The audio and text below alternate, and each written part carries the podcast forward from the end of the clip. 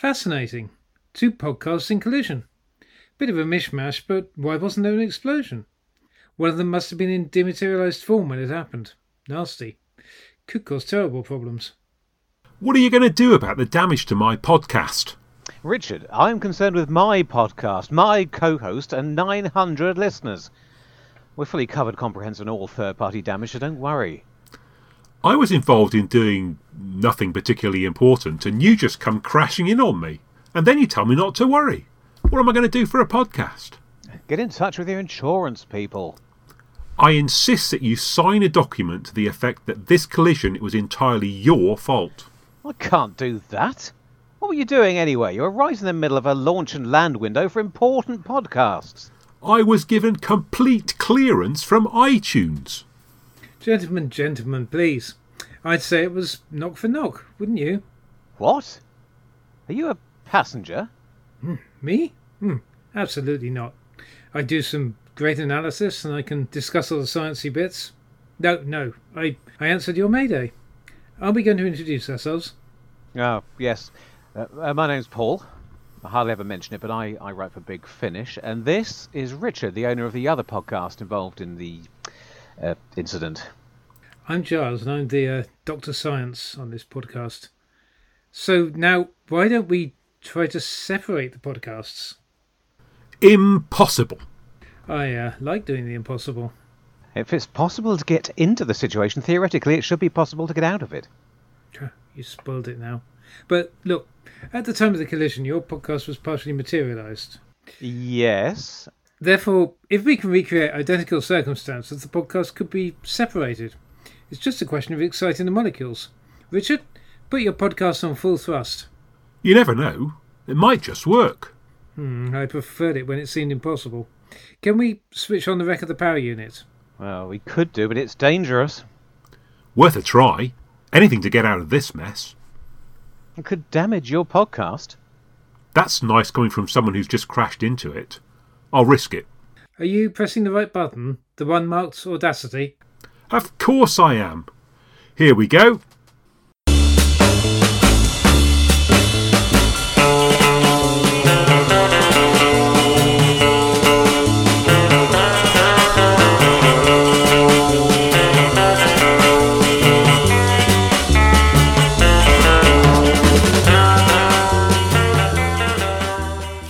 Hello, hello, and welcome to Something Who podcast, episode 34. I'm Richard, and we're back for some pre Christmas fun, once again with our classic format. In this episode, we're looking at 4th Doctor story, Nightmare of Eden, followed by 12th Doctor story, Sleep No More. And joining me once more are Paul Good evening. and Giles. Hello. Paul, uh, you're fresh from a cross examination on the Sirens of Audio, where I got the impression that they were better informed about your audio writing career than you were. Well, you know. yeah, did I mention that? I haven't listened to it. I've got a feeling I said something about that. I've got a feeling I went off on some extraordinary tangent about how, when I was a fan, I thought that creatives who couldn't remember their own work were the height of. height of. I can't speak. I'm not fresh from that podcast. I haven't slept in a week. I feel like I've been in a bloody Morpheus machine. Um, all right, I'll try that again. Here we go. Yeah. That's right, Richard. Uh, yeah, and I suppose the other question is um, how are you getting on with Giles's book? Which I seem to remember you were showing us at the start of last uh, episode. Uh, it's, it's, How many stars does it cover again?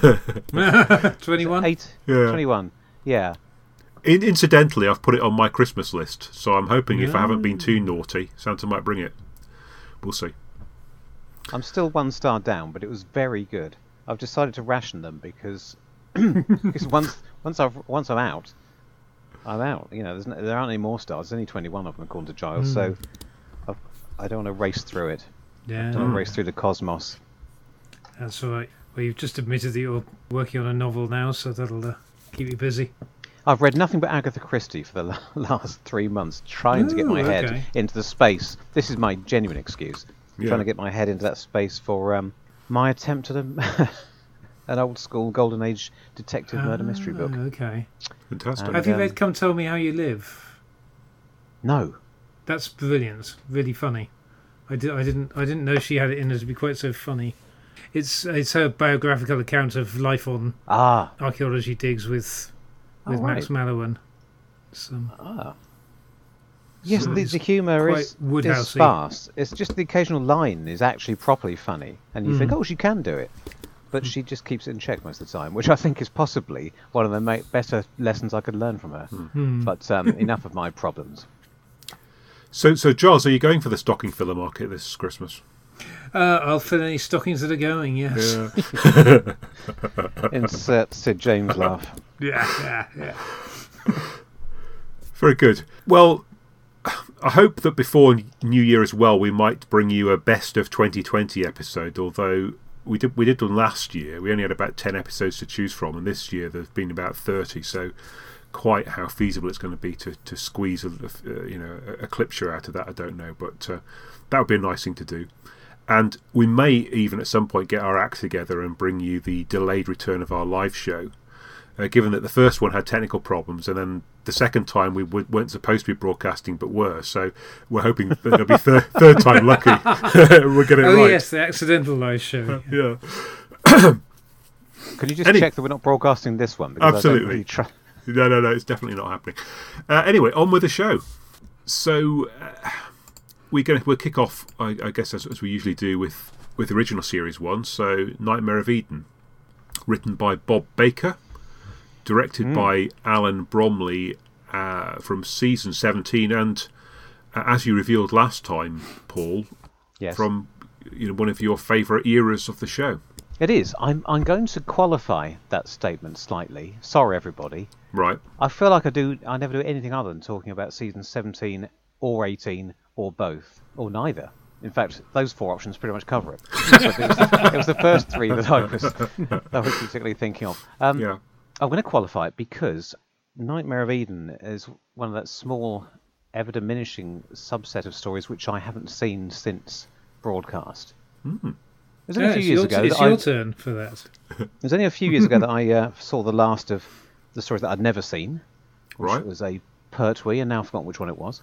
Great anecdote. Mm. It Time, that time good monster for me. Yeah, it's always one like that, isn't it? Hmm. I think for a lot of people, part of the problem was that uh, they people of the VHS generation, because they left all the inverted commas rubbish till the end. You know, you had quite a high chance statistically of ending on one that was genuinely not very hmm. good. I know hmm. we won't get into, in, we won't get into quibbles over one man's trash is another man's treasure. But uh, yeah, the, well, I'm now. I was down to two, and now thanks to your the random Richardometer, I'm down to one. But I'm not going to tell you what the other, what the one remaining story Okay. I haven't seen since broadcast is. Although obviously you better work out that it must be after 1970 or something. so yeah, I've been banging on about how much I like season 17 for a long time, but uh, there was a point at which I was telling everybody this, and there were still several stories in it that I hadn't seen since I was eight. Uh, and I wonder if that's part of the part of it. I've read the books and I and I, I was aware of the storylines, and I thought that was enough to convince me that Douglas Adams had put together a very nice season of um, higher than average high concept science fiction stories, but leavened with family friendly wit and verve and it's generally the sort of thing that would encourage 16 million people to tune in, even with the advantage of there being no ITV for hmm. great long stretches of this season. Of course, not everybody loves season 17. It's had a bad reputation since the time, and I've often written that off as a function of the fact that the people who were telling us it was rubbish were people who were of a certain age, people who were half a generation ahead of me when they watched it. I was a kid, and I loved it. I was just at the age where I couldn't see the metaphorical wobbly sets, all the things that were. I couldn't see the production problems. Hmm. I wouldn't necessarily have cared if the scripts were good or bad. I just wanted something visceral and thrilling, which it was. I was right on the cusp of going into season 18 thinking, this is a bit flat. Hmm. The fans who are half a generation ahead of me thought the opposite. Not only could they see everything that had fallen down in the production of this season, but they could see actors not taking it entirely seriously. They could see they thought they could see writers not taking it entirely seriously. It was everything they didn't want to see. at that hmm. sort of r- rather self-conscious age. And I think it's not that I didn't believe that there was any merit in these arguments, but I kind of spent decades minimizing them, thinking that fundamentally I'm right and they're wrong. No, hang on. that was supposed to be self-deprecating. The the point I'm coming round to is that Nightmare on Eden has brought me closer to to seeing that point of view. Hmm. I think now that I've finally got seen the full set, this is the one which tested my patience. Even though I think the Bedrock is a very fine story, Yeah. Hmm. it's lovely ideas, nicely plotted. It's got lots of things going on. At, there's lots of levels to it. It's hmm. not just not just one linear run around, which means that there's not a necessity for padding. That I'm not saying there's no padding. You know that every single minute is is a gem, but um, it does keep eking out the story through all four episodes, which is what we want. So where does it fall down? Um, again, another perspective that I hadn't always entirely agreed with was the idea that Tom Baker was part of the problem, that his acting was letting down the character of the Doctor himself and possibly infecting guest guest artists. But here, I come close to thinking that perhaps there is something in that, and it makes me wonder. I will shut up in a minute. It makes me wonder why it comes and goes throughout this season. I mean, some people think it's there all the way through, but uh, I haven't. I don't think it's a problem in City of Death. I think Michael Hayes clearly keeps a t- tight rein on him. Um, I don't think he. There are many moments in Shada. What we've got of that. So, uh, Pennant Roberts. He must have. But Horns and Nimon, he seems to be allowed off the leash, and, and Yeah. here again. So, I'm wondering if it's a combination of a a script that didn't fire the imaginations of all the actors, which encouraged them to try and build build their parts up a bit, and a director that wasn't strong enough or even possibly there to rein them in. That's that's what I think so far. Hmm. Okay. Follow that. Um, uh, I don't have any thoughts that are nearly as well developed or fully formed as Paul's there. I first, yeah, I would have been at the same, pretty similar age in terms of watching, watching it and enjoying it. I don't have terribly strong memories of it, except for the mandrels and running around on, on the ship. I have seen it probably once, otherwise since transmission when it came out on DVD a few years ago, and I did watch it then. And yeah, I, I must have read the novelization because I think I read all of them, Yeah. and I have particularly strong memories of issue 18, I believe it was, of Two Who Weekly, Oh, with yes. the rampaging mandrels on the cover. I think I've And, got um, that one. Hmm. I didn't get it every week, but that's one. Yeah, that might be another reason I had fond memories of it. Sorry. Mm. But yeah, I would say, yeah, my, my gut reaction was I actually enjoyed it this time a lot more than I did watch, watching it on DVD the first time, and I I found there was there was quite a lot in it. It was um, it was more than yeah, it was it was better than I expected it to be, and more enjoyable than I expected it to be. Having said which, you can absolutely see the the production issues and yeah, I take I take Paul's point with regard to Tom somewhat um, running away with things a bit potentially. That yeah, you can see yeah you can see it, it came at the end of a or towards the end of a season where they had exceptionally uh, great budget difficulties, didn't it? And, um, Is this the one where that came to a head? Do we know for a fact this is where where it came to a head? Because I- Shada, Mm. is, it's impossible to be sure that the budget would have been satisfactory because they didn't finish it. But is there a feeling that perhaps they were keeping some money back for Shada because they knew it was going to be expensive, and this was the one where that suffered as a result, or, or was that Nimon? Hol- I Holmes don't- and Nimon, I'd have thought. But I was going to Yeah. say, what was the? Did they produce them in? I honestly don't know. Did they produce them in the same? uh, they're in reverse order for the for some. Hmm, that's what So, act- so, act- so, so actually, Creature from the Pit, I think, was first, was it? Hmm. And then, and I think the first three were in reverse order. But I think Nightmare was fourth. right. But I could be getting that entirely. and then and then Nimon was was filmed afterwards. yeah, Was yeah, because you can clearly see. I don't know the the only thing I picked up on specifically from was the fact that they they obviously they shot all of the spaceship stuff and so on on, on video Hmm. in studio. But on the other hand, it's it kind of lent itself to Hmm. it was somewhat beneficial to them actually using vi- video effects. I think that's stuff like probably deliberate because they had spaceship to. merger. I believe it was. a- I believe they had scheduled. I, am only basing this on my cursory glance at the production notes as I was going along, uh, and the production subtitles. I believe they did have some allocated film studio days Right. for model work on it, and they elected to ditch them. That's interesting. They would have had to transfer because the, the main pro- thing is you've got two spaceships in the same Hmm. shot um, of different scales. They would have had to transfer all the film to, to video to then apply Hmm. the CSO. I'm not sure they very rarely did that, did they? Because that makes things Maybe that was a cost saving thing Hmm. that um, stopped them from doing it. Hmm.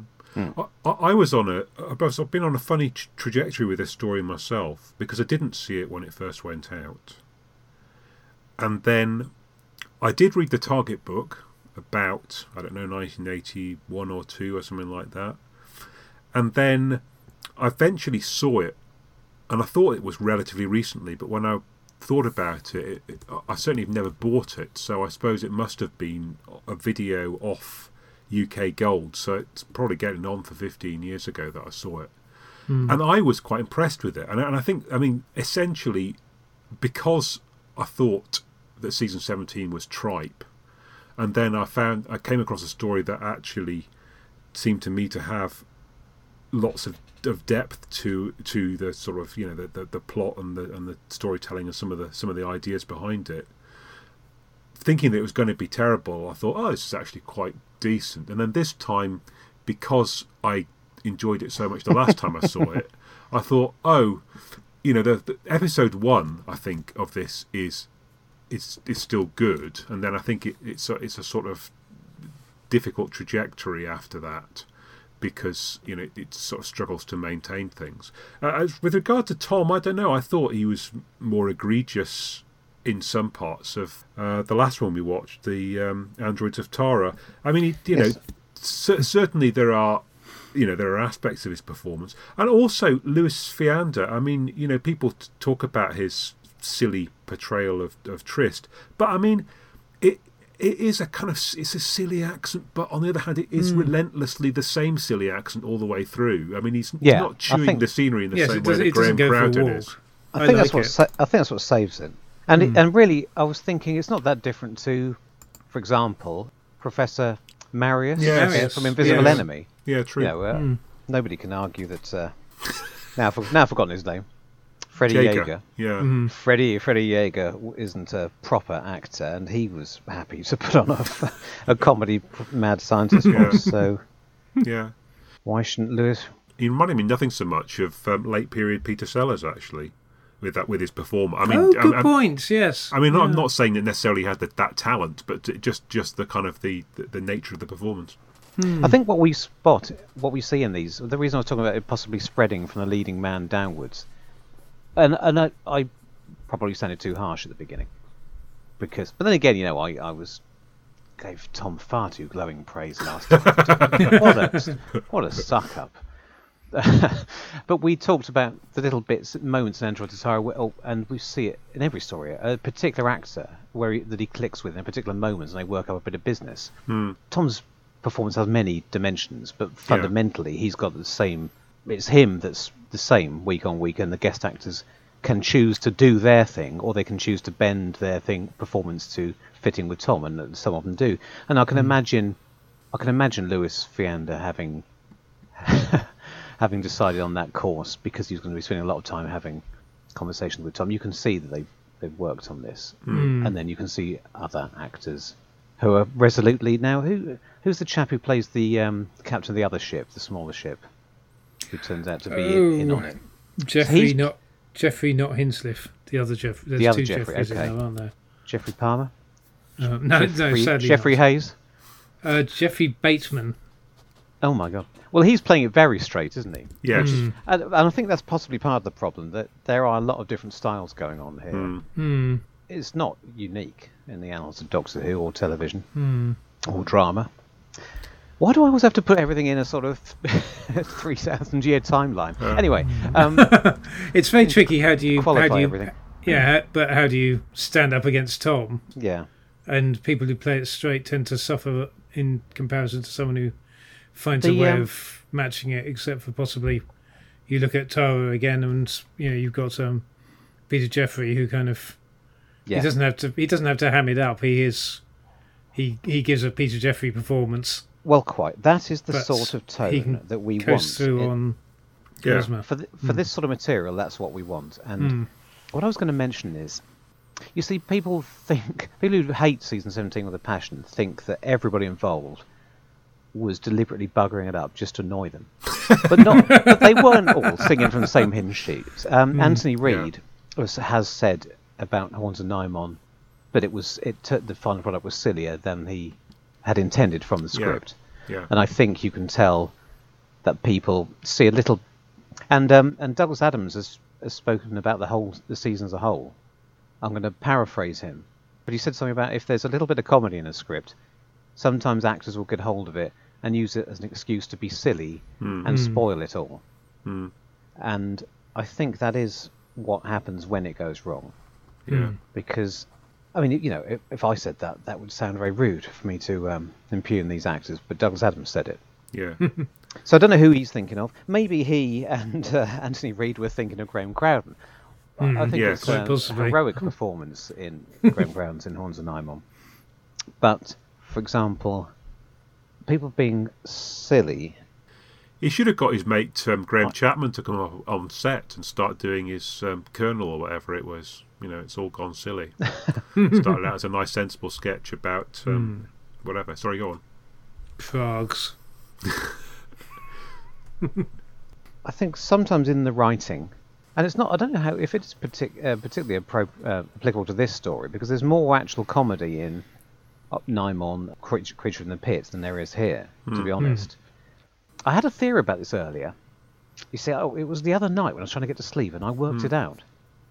I was trying to work out why it is that some stories in this season work so much better. Like uh, almost everybody loves City of Death, except Gary Russell. Why does that work? And that's the biggest, that's the straightest comedy of the whole run. But then maybe that's it. I've, if you flip it, if it's a proper comedy written with wit and style, the humour comes from the characters saying witty lines. Hmm. hmm. So it's not like a straight story with a funny character in it. Hmm. Yeah. If every if everything is written up to the same tone, City of Death, all the ac- and the characters feel three dimensional, but they also get to be witty and exchange banter with each other. The humour's in a context, and the actors can understand that, you can get hold of it, and they'll give it their best work. Hmm. If an actor comes into a, a relatively straight science fiction piece, and they don't understand the science fiction, they've got, they're not engaged by it, but their character looks like the comic relief, then the temptation is to seize hold of that and overplay it because that's mm. something familiar, something they can understand. So I think possibly that's possibly that's what Douglas Adams was thinking of. I just don't know which story that would apply to. Hmm. Uh, this I think is this is well written, and I don't. I'm trying to work out why it doesn't. Hmm. In which areas the production fails. I think it's hmm. mo- it's a sl- slightly uneven acting tone. Several of the minor actors are very Yes. Are very wet. I think that's the problem. Don't really It's- have any- it's- any substance hmm. to their performances at all. David think it- Dacre holds it all together for me, Yes. and it and it hmm. falls apart when he's gone. Hmm. Yeah. I think that that's the thing. There's there's a handful of good ones, but it is the same issue as with Nimon that Hmm. you do have a bunch of fairly stock actors doing something quite flat and and just yeah fairly straightforward, and then and then you have a couple of people who are gra- grabbing it by the scruff of the neck and Yep. trying to do something. And I don't find Tri- I don't find Lewis Fiander as Trist. I don't find him as incongruous as um, Graham Crowden. Hmm. and yeah, God, God love Graham Crowden though, and you know, but it does feel like you do you do have these these stories in which you have a you know you have a bunch of kind of somewhat interchangeable actors in the background. It is those two Egypts in the last episode, isn't it? Who sort of, I mean, basic. I don't know if I don't know if the issue is they can't afford David Dacre, so they shoot him in the at the end of the third episode, so they don't have to pay for a fourth. but but but you, they have two characters who seem to take more or less his place. Yeah. At which point hmm. it, the the wheels seem to come off. Equally, Della disappears entirely in episode three, and then hmm. he turns. So it, feel, it feels like they're. They're, they're sort of, you know, save cutting costs by only having actors turning up in, in a few of the episodes here and there. I'm glad you picked up on that as well because that's exactly what I was going to say. I think you can, if you want to, moan about the monsters, though you shouldn't because they're fantastic. Yeah. You can moan about the sets and the lighting, what have you. But I think that it's the lack of conviction in the acting that um, makes this one Hmm. fall fall apart ultimately. And maybe you know to come back to another of my favourite comparisons. When you look back at the Hinchcliffe era, it, there are stories that are much, much less ambitious than this, hmm. where you wouldn't necessarily say the characters are any more three dimensional, but somehow hmm. they managed to. So, with, I'm now sort of craving the sort of s- stolid. I'd, what I wouldn't give for Apprentice Hancock in this is what I'm basically saying. The sort of performance that you would overlook in the early, in a few years ago and hmm. think, well, Yeah. that was a boring performance, but at least it was solid, and that's what you want here, I think. The thing about David Dacre, that uh, so when I said I like the the writing, I have got one or two issues, and, I, and that's structurally, I think that's a problem. The the str- thing I couldn't understand is I felt very sorry for the ca- the, the captain, whatever his name was. Yes. Because he gets um he gets his drink spiked, Yes. spends an episode going through the the various stages of Vraxoin addiction, which we've already had outlined. uh, a bit like that, whatever that comedy death in Blackadder was. Yes. Um, Yes. which you know like gives that. him, which gives And David Dacre an in corner. excuse to. David Dacre's already give, given us the best, the most centred performance, but now he gets a Yeah. chance to show his range. He does all this, mm-hmm. but no, nobody, s- from a character point of view, nobody spots that he's behaving oddly. They just mm. keep giving him the side eye, but nobody looks into it. Nobody seems to care. Mm. Yeah. And then ultimately he gets shot, and nobody mentions him again. Hmm. Mm. So I really felt sorry for the character, and also it, sorry for the for myself because it ruins the story. Yes. And he and his part gets taken over by Jeff by Don Brennan from Coronation Street. Hmm. This when he turns up as what I assume is supposed to be a comedy, a couple of comedy guards double act, but um, it's completely yeah. impossible. Yeah, com- custom. Yeah, is that what they are? Yeah, I don't know why they're at. That part of the story never took, uh, never came alive for me. Well, they're very couldn't really- bloodthirsty, and they, they they seem to they seem to think that's just part of the Yeah, job. Yeah, no, that's why I thought they were So, police. uh, You're right. They're they're, they're customs officers with the powers they- of a yeah. paramilitary force for some. Reason. Yes, exactly, and reason. it's it drop it drops it that that's a bit. It, we could do with a bit of development there of why exactly that's. yeah, and the, and you know he's pretty awful. He feels like the most villainous character in the piece, and yet then with a sudden Hmm. switch when he's understands the truth finally, he's he's supposed to become a good guy. Yeah. Hmm. and that doesn't work in the writing, and it certainly doesn't work in the playing. I have no, I don't know what Don Brennan thinks he's doing, but he clearly, I, to me, I don't think he understands the character and is just trying to make it funny. So that would come under the category of people making it silly and spoiling it. But It's to be honest, I'm not quite. Sh- I'm not sure there was much there to spoil. But Yeah. yeah, all this contributes to a feeling of, oh, hang on, where's it going now in the lat- you know, in the second half of the story? He's quite flat, me. whereas whereas in Image of the Fendahl, doesn't he play? Doesn't he play Sam Tyler? Good lord, I forgot he was in that. Yeah. he was great in that. and wasn't he's he? great in that. Exactly. And of course, he was good as Don And Brennan, Brass, which is why yeah. I'm calling him that. Because I, if I was Uh. just, I wouldn't make an allusion to a soap opera part as a Hmm. slight. I was just being facetious. Hmm. I always Yeah, think of him no. I, whenever I see him. I think of Brass. Brass, sorry. Him- him- you know, Yeah, yeah. Do you know he's a heroic actor? He spent the last, he spent more than half his time in Coronation Street limping because the character had lost a leg. oh god, Um, but normally, when you give a character some sort of life-changing injury like that, it's as a prelude to them leaving the program. But he just hung on and hung on, so he had to keep up this bloody limp for year after year after year. Happy they, days. they are very sort of fourth on the bill comedy double act that that that too when when they come along, which is hmm. as you say, it, it's just very laboured. It's also a remarkably large cast for a, for a show that's running out of money. I mean, th- there's, there's hmm. some there's some splendid rhubarbing with the extras in, in episode one, yes, yeah. and and there's you know there's they get quite a lot of play throughout the show here and there when they are you know, even at the end when they're getting eaten by mandrels or whatever's hmm. happening. But yeah, it, it, it, it, it, as I say, it's it's a remarkably large cast, except for when it isn't, when people get shot or disappear for an episode. Hmm. If you're short of money, you certainly could have got rid of two or three of those people and, and you know, maybe focused it on something else instead. It's interesting from a writing point of view because this is Bob Baker on his own. Yeah, Yes. Is this the only Bob Baker on his own story that we get Yeah. Yeah.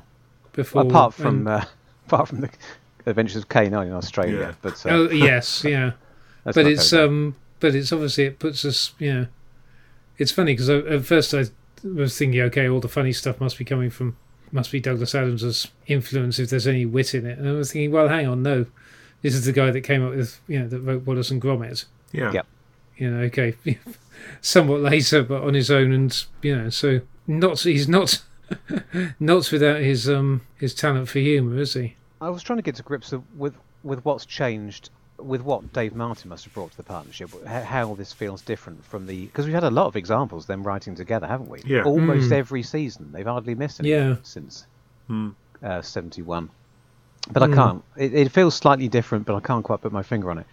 A little bit more satirical. I don't know. It feels like the Yes, it's they've never. Re- is there uh, much satire in any? o- There, there's little bits, things that are supposed to be satirical, like I don't know, you know, go way all the way back to Axos's Chinn, the civil servant. I suppose is supposed to be Hmm. satirical, but I don't know if they've ever, ever done an entire story. I suppose they try and bring out the militarism of the Sontarans and Sontaran experiment, but that's not an original idea. Hmm. I can't really think of. So it seems more conceptual, more high. Hmm. But then, of course, you know, that might there's there's bigger and clearer high concept science fiction ideas in this season than there are in 18. Uh, yes, there are some Hmm. very big high concept ideas in 18, like the death of the universe, but it is not in any way, despite what Christopher Hamilton, Bidmead, will try to tell us. It is not the return of science to Doctor Who to replace the magic and whimsy of the previous year. If he said no, that, if he. Hmm. I can't believe he either didn't see season 17 or he just saw a few minutes of it. I mean, Hmm. it, I almost could see why after this one. Maybe I was in the wrong mood when I watched it. What Nathan Turner and Bidmead thought, why they thought things needed to change, hmm. why they wanted to take all the jokes out of the Doctor's dialogue, so that Tom didn't have any opportunity to to enjoy himself. Of course, they went far hmm. too far and turned it in a, into a program where you know the average man in the street, the average family wouldn't sit down and watch hmm. out of preference or just by if they were flicking through the channels. They would stick Well, with Buck Rogers instead. I mean, it's still it's still pretty popular, though, isn't it? I mean, I, I, I, I admittedly with with ITV not on air, so probably that's Oh, th- yeah, it's probably not that popular. But yeah, I, I, I suppose Dave Martin, what did he bring to it? He probably brought the fact that there was at least one other person looking at the script before it got to Anthony Read, and, and, and maybe maybe Bob Baker just ran out of steam in episodes three and four, and that's why it's it's you know and he could have could have used somebody who might just have helped to um, finesse the, the the thing through its final stages. I mean, I don't know how original these ideas are because I, my science fiction knowledge is not as expansive as it should be. The whole idea of two ships coming out of hyperspace and merging Hmm. is a nice big Yeah. smashing idea. Has that been done in science Hmm. fiction before? Anywhere do we know? Oh, Are they ripping off anything in particular? it sounds like a very golden age kind of idea to me, Hmm. but I know couldn't. I suppose there's a slight lack of clarity in how that contributes to the plight they're in. If the monsters were living in some sort of weird interdimensional grey area between the two ships, then that would make sense. Hmm. But the monsters are in a machine that's on one of the ships, and it's said that the machine has gone awry, its workings have gone awry because of the dimensional flux. So it's a slight fudge for me that Yeah. that They- mixing. they don't make as much of it as I think they could have done. You- Hmm. there- could have been some interesting stuff happening in those fringe areas or something. And you, I mean, you get that briefly. I suppose Tom is one in one ship, suddenly finds himself in the other. K nine fiddles Hmm. around in the, a bit in it, but it, it they don't make it, as I say, as much as they could have done. Is there any explanation for how the monsters get in? Because when we first see them, they're coming through the walls near the uh, interdimensional juncture. aren't? Well, Hmm. he, he- at some point he says that they can get out of the um, set machine. any in Hmm. anywhere they want. Oh yeah, And in fact, they do at some point, don't they? They go. He goes out the back passage and ends up near to the engine room or something. So, so I suppose Hmm. it must have Well, been that, or something. I remember. Well, that could have been They made do come clearer. out- they okay, do I'll come take out it back. through the thing. I'll take, I'll take it all back. It's rubbish. But the general idea, I do. I mean, it, it also uh, the basic idea is a retread of Carnival of Monsters, isn't it? Which uh, in itself, I don't know if that was Yes, completely yes. original to Robert Holmes' Yeah. imagination. Hmm, I, ima- yeah. I think it probably is. He's taking a flea circus and putting it putting it in space. Hmm. So we just got a different viewpoint on it. As I said, Carnival is a sort of flea circus. You look down into it, and they're all, they they all are miniaturized. This, whether or not it's in the script, we end up with a proscenium arch. We hmm. end up looking. Th- it's like hmm. a slideshow projected on the wall. It's like a cross between a slideshow and a theatre show where you can, you can step into the hmm. slides. I like all that. I, I don't know if it's original, but it's big and bold and clear. Um, it's the box of delights as well, isn't it? That- It's- oh, good point. It yes. feels like strong, hard science fiction, but it's Hmm. also fantastical in a way that people can understand. With if you take the techno babble out, yeah. Hmm. it still makes sense to people, and that's what how I think it should be done. Unlike the bloody leisure hive. Well, I mean, if you think about it, it's three things in one, isn't it? Because it's you know it's it's drugs. So so so there's one idea. It's it's the zoos are bad, and also I suppose that kind of you know stepping into another world. So maybe that's two things in itself, and then. It, it's also got these these two ships colliding. So I mean, in a way, it's got enough for four stories there, Yeah. Hmm. all, all mixed together. Well, you know, on Paul's idearometer, which is the algorithm I use to determine whether the the disparate ideas that make up a Doctor Who story blend well, hmm. or if they've hmm. just been smushed together and failed to adhere, I, I think this one scores highly. I think they all they all adhere on a on a structural level and a uh, and a thematic level. Hmm. All right. So essentially, what you're saying is that this is a story about two ships that collide, where four ideas have collided, and but, but it's, kind of, it's kind of gone all right. Yes, that we're not. There's so many stories where where we're the audience are stuck in that nightmare interstitial zone. the ideas, the disparate ideas are buzzing around our heads, but failing yes. to join and failing to make any sense. Yeah. And um, you know, if you want an if you want an example, just hang around, dear listener. I did have that moment at the end of episode four where Della says, "The nightmare is over." and I was going like on Family Guy. She's saying the title. She's saying the title. and uh, Yeah. I did like the fact that they, you know, it's it gets going at a hell of a lick, which is a, which is something that cannot be said for quite a lot of stories in this season and the next, where you spend forever in the TARDIS. Oh, um, that's at true. the start with various. The TARDIS gets stuck in a time bump of some sort. Whereas this was, I was kind of looking at my watch coming up on the end of the first episode, not out of impatience, but just out of, hang on, hasn't it ended yet? Because they, they just ki- were throwing more Yeah. and more events Yes. at things. When you've had the, doc- the doctor's been shot by the mysterious intruder, Oh, yes. you've had the collision, you've had everything. It just keep, keeps on going. You've had all the stuff with Vig and the the insurance stuff and so on and so forth. It's got yeah, it's got verve to it. I think in those So- first couple of episodes, especially. Can we talk about the production problems a bit? Because um, to skirt back around to the, the rather nebulous feeling of it not being quite, not quite firing, which I can't quite put my finger on any particular, you know, department element aspect of the story, which is which is letting it down. Hmm.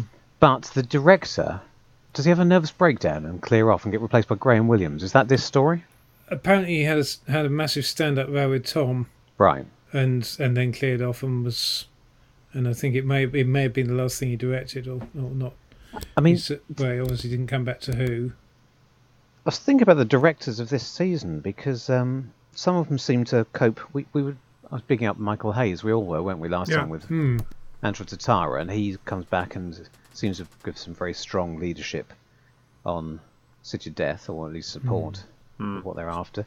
And opinions differ on Ken Grieve on Destiny of the Daleks, and uh, oh, Chris Barry. I, I, I, I, mean, I mean, Chris Barry. o- o- Obviously, obviously, he got one thing wrong, and everything else uh, sort of you know fell apart after that. There are two, yeah, exactly. There are three newish directors, uh, Williams era directors, and two brought back from the olden days. And Chris, Yeah. and the two directors from the olden days, the ones that have the trouble, Hmm. Chris Barry, something is happening. Is his least happy production, isn't it? And uh, as you say, that big problem with the impracticality of the monster seems to spoil the entire experience for him. And here, Alan, Br- whatever it was that that Alan Brom has changed for Alan Bromly since, has he done one since the Time Warrior? Or No, I don't that- think so. his Ironically, story? of course, he cast David Daker there as well, didn't Yes, yeah. he? Um, ah, yes. Do we know where, at what point Graham Williams takes over? Because um, I, you can't really tell in the same way that you can't. Oddly enough, sure. you can't really tell when Barry Mm. Letts replaces Douglas Camfield on Inferno. It was du- it was during the second block apparently. So no, I think it was it was pretty much Williams took over for post production and or just just put a bow on it really. Mm. Apparently, from what I was reading, apparently apparently Bromly wanted to initially planned to record everything in more or less in sto- story order, Right. which was the way things were done. And I believe this had a had longer studio sessions because it didn't have any location filming, obviously, or any, Mm-hmm. Yeah, any yeah. location work. And then they had to they switched that round, and he wasn't generally happy. But apparently, apparently it came down to him. He was laid the law down to the actors about their performances, and that got and that got Tom's that Hmm. got Tom's back up. So he'd cast these people, Yeah. the the good Mm. and the bad, and then Yeah. seemed to be incapable of getting the performances out of them that, that he wanted. But Well, yeah. F- from what As- I read, from what I'm reading, it's, it seems like he was he was being fairly dictatorial about how how the performances worked. You know, or So what thi- they what they were this- doing. Not in this they- era, when Tom, when directors try to control Tom, he Hmm. has, is having none of it. And Yeah. somehow, what on earth do they do in the next year to Hmm. finally break his? Do they just break his spirit so he doesn't care anymore? I don't quite see how Lovett Bickford and you know a complete newcomer like him, who's much Hmm. more concerned with the camera angles, has got the strength of personality to dominate Tom. So somebody, somebody's um, done something. But that's a question for another day. Let's do that. When we get to Leisure Hive, or not. Richard, make a note of it so, so that Yeah, you don't yeah. let me talk was about it it. no? Because Tom hadn't had had his illness in between. right. It, No, he, he was was later, he was wasn't ill. He was ill later during Meglos or something, wasn't he? Did anyone think I that think- Romana was slightly oddly written in this one? Well, yeah, she was. Well, she's she's got a very nebulous part, a bit wet, really. Very She's a different bit for- flat, for yeah. And the doc- the doctor keeps bossing her around as well. Yeah. It's, like, it's as though Bob Baker is writing for a generic companion Yes. Hmm. of the old school, and Yeah. nobody's Yeah. had time to rewrite, to even tell him what he should be doing, let alone rewrite it. Which is odd because they've, it's not long that long since Armageddon Factor. You'd have thought that they'd know what Romana did. You would.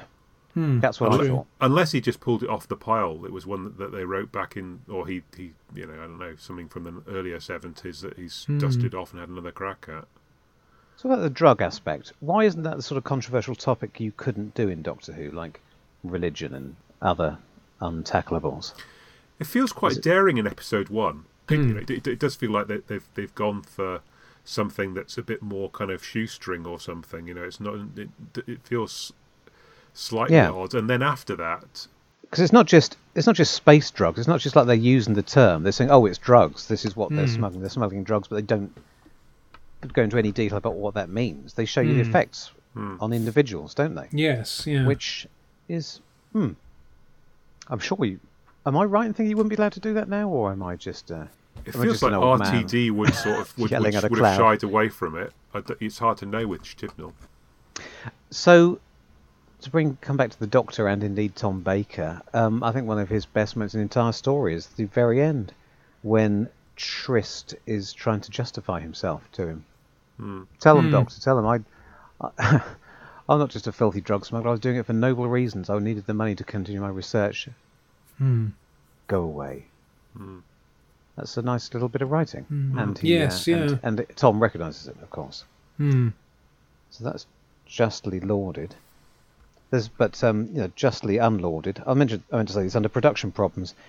There are quite a lot mi- more mistakes that make it to screen. There are people, st- people tripping over their lines like I'm doing now. Hmm. And there's even the infamous. I say it's, it may not be infamous. I I was looking out for it because I remember in a particularly scathing review of this story that I read once one time. Must have been DWB. Somebody pointed this out. it's, it's gone down in history, but like the infamous contemporary contemporary review of Horns and Nimon, which fixates on the moment when somebody's trousers split. And, and it, the same thing here is the moment where Don Brennan, Geoffrey Hinsliff, playing he's playing Fisk, right? Is he And he turns to he- Yeah. he turns to Tryst and calls him Fisk, Mm. and that's stayed in there. Now, because the, the story's awash with silly names, I guess 99% of viewers don't spot that, but neither did any of the other actors or the director or anybody. That shouldn't get through. That's um, Hmm. No. that's weird. We weird. got just Fisk and Rigg. yeah, I think. I yeah. think the I captain's don't, Vig. I don't blame him, but why on earth didn't a floor manager say, "Hang Hmm. on, hang on, loves, Yeah, exactly. Yeah. sorry, Don, uh, sorry, Jeff, um, your Yeah. your Fisk. I can, yeah, I know that's a load of silly names, love, but uh, That feels Well, like it's- something that should be. Three minutes to ten, maybe. yeah, Just get the damn thing done. Yeah, bless Douglas, Well, but they- that feels that feels like the kind of thing that should have been caught by the um, script editor and just just said, well, let's let's have one of these names Right. be something a bit different. I mean, bring back Bill Hartnell. He would have at least acknowledged it. Said, Fisk or Tryst, I should say. Yes. I should think. Hmm? Ah. Or you need Groucho Marx there, like that bit which in Animal Crackers, where they actually keep in an outtake in the film, which must be almost unique in cinema history. Yeah. When one of the other characters gets confused about his name Mhm. and he just corrects him. Oh dear. what? I'm Colonel. Uh, you're Colonel. you're the Colonel. Everyone go and watch Animal I, I, now I need to. Now I need to see that. Yes. 1931. I, I tell you what's, what feels really egregious about this is K9. It, it just Hmm. feels like there's a lot of K9 shooting stuff Hmm. for no apparent reason. I mean, for 23 other seasons, we seem to manage with the fact that the Doctor's able to use his wits, and you know that if the if the monsters are threatening, that somehow they they find a way around it. And then for these three seasons, it's all ray guns and K9 blasting them. Hmm. And and I mean, in fact, Romana even says at one point, "What about the mandrels? You won't have K nine or a gun." And the Hmm. doctor says, "I'll just have to use my wits." And I think, yeah, you know, just like every other story that is doesn't have K nine. in it. But you know, it's, for some reason, for these for these um, three and a half seasons, it feels like, oh no, he's he's naked without K nine. Hmm. Good point. I really like the mandrels, so I will brook no criticism of them. I think they're a very good design. Yeah, For me, the mandrels are the essence of what a Doctor Who monster should look like. They're big, they're weird looking, and they're scary if you're seven. Yeah. Um, No, I, d- I don't understand the problem with them, except in the direction. But We've all seen far worse, haven't we? Hmm. If you hmm. haven't, you've been watching a different program. yeah. the thing at the end of Time Lash. Hmm. God, yeah. I mean, I'm thinking again as a direct comparison with the next. What I like, they're bulky. I like that. A monster should be bulky. It shouldn't look like a man in a suit. I think when, Yeah. when people say a man in a suit, when Sidney Newman and Terry Nation were were agonising over things not looking like men in suits, hmm. Hmm. they meant you shouldn't be able to tell it's a human form. There should be no head, arms, and legs. Hmm. That's pushing, taking it to extremes. There's another level down of Doctor Who monsters where the problem is not so much that they are humanoid in shape, but they literally just look like a man thinly covered in a suit, like the original Silurians. Yeah. There's Yeah. no attempt to make them their physiognomies any different. They're just Yeah, they're they're wearing clothing painted with reptilian scales. Hmm. The next year, the Marshmen in Full Circle are a wonderful design. Those heads are fantastic, Hmm. but because this the costumes are just human shaped, they look like men in suits. Hmm. So that's why the mandrels are good. They're hmm. weird. They're freaky. Yes, they got hmm. flares. Okay, ha ha. They're Doctor Who disco monsters, like the Movellans. Hmm. Hilarious. No, but they've stretched the human physiognomy. They tried the same thing with the Nimon. They're trying. Yes, And they if got you're the, they seven, got the long stiff Not arms. seven. If you're seven, not seventeen. Hmm. They got big clobbering arms. I was hmm. terrified of them. I hmm. remember distinctly thinking when suddenly, you know, towards the end of the story, the characters are in a corridor with five of these things coming off them. Oh hmm. my god, how they get this is awful. They're going to be ripped to pieces.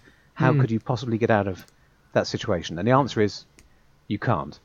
They they slightly fudged that in the um, Either they're deadly or they're not. Sometimes they're not deadly. or, or you have a dog whistle.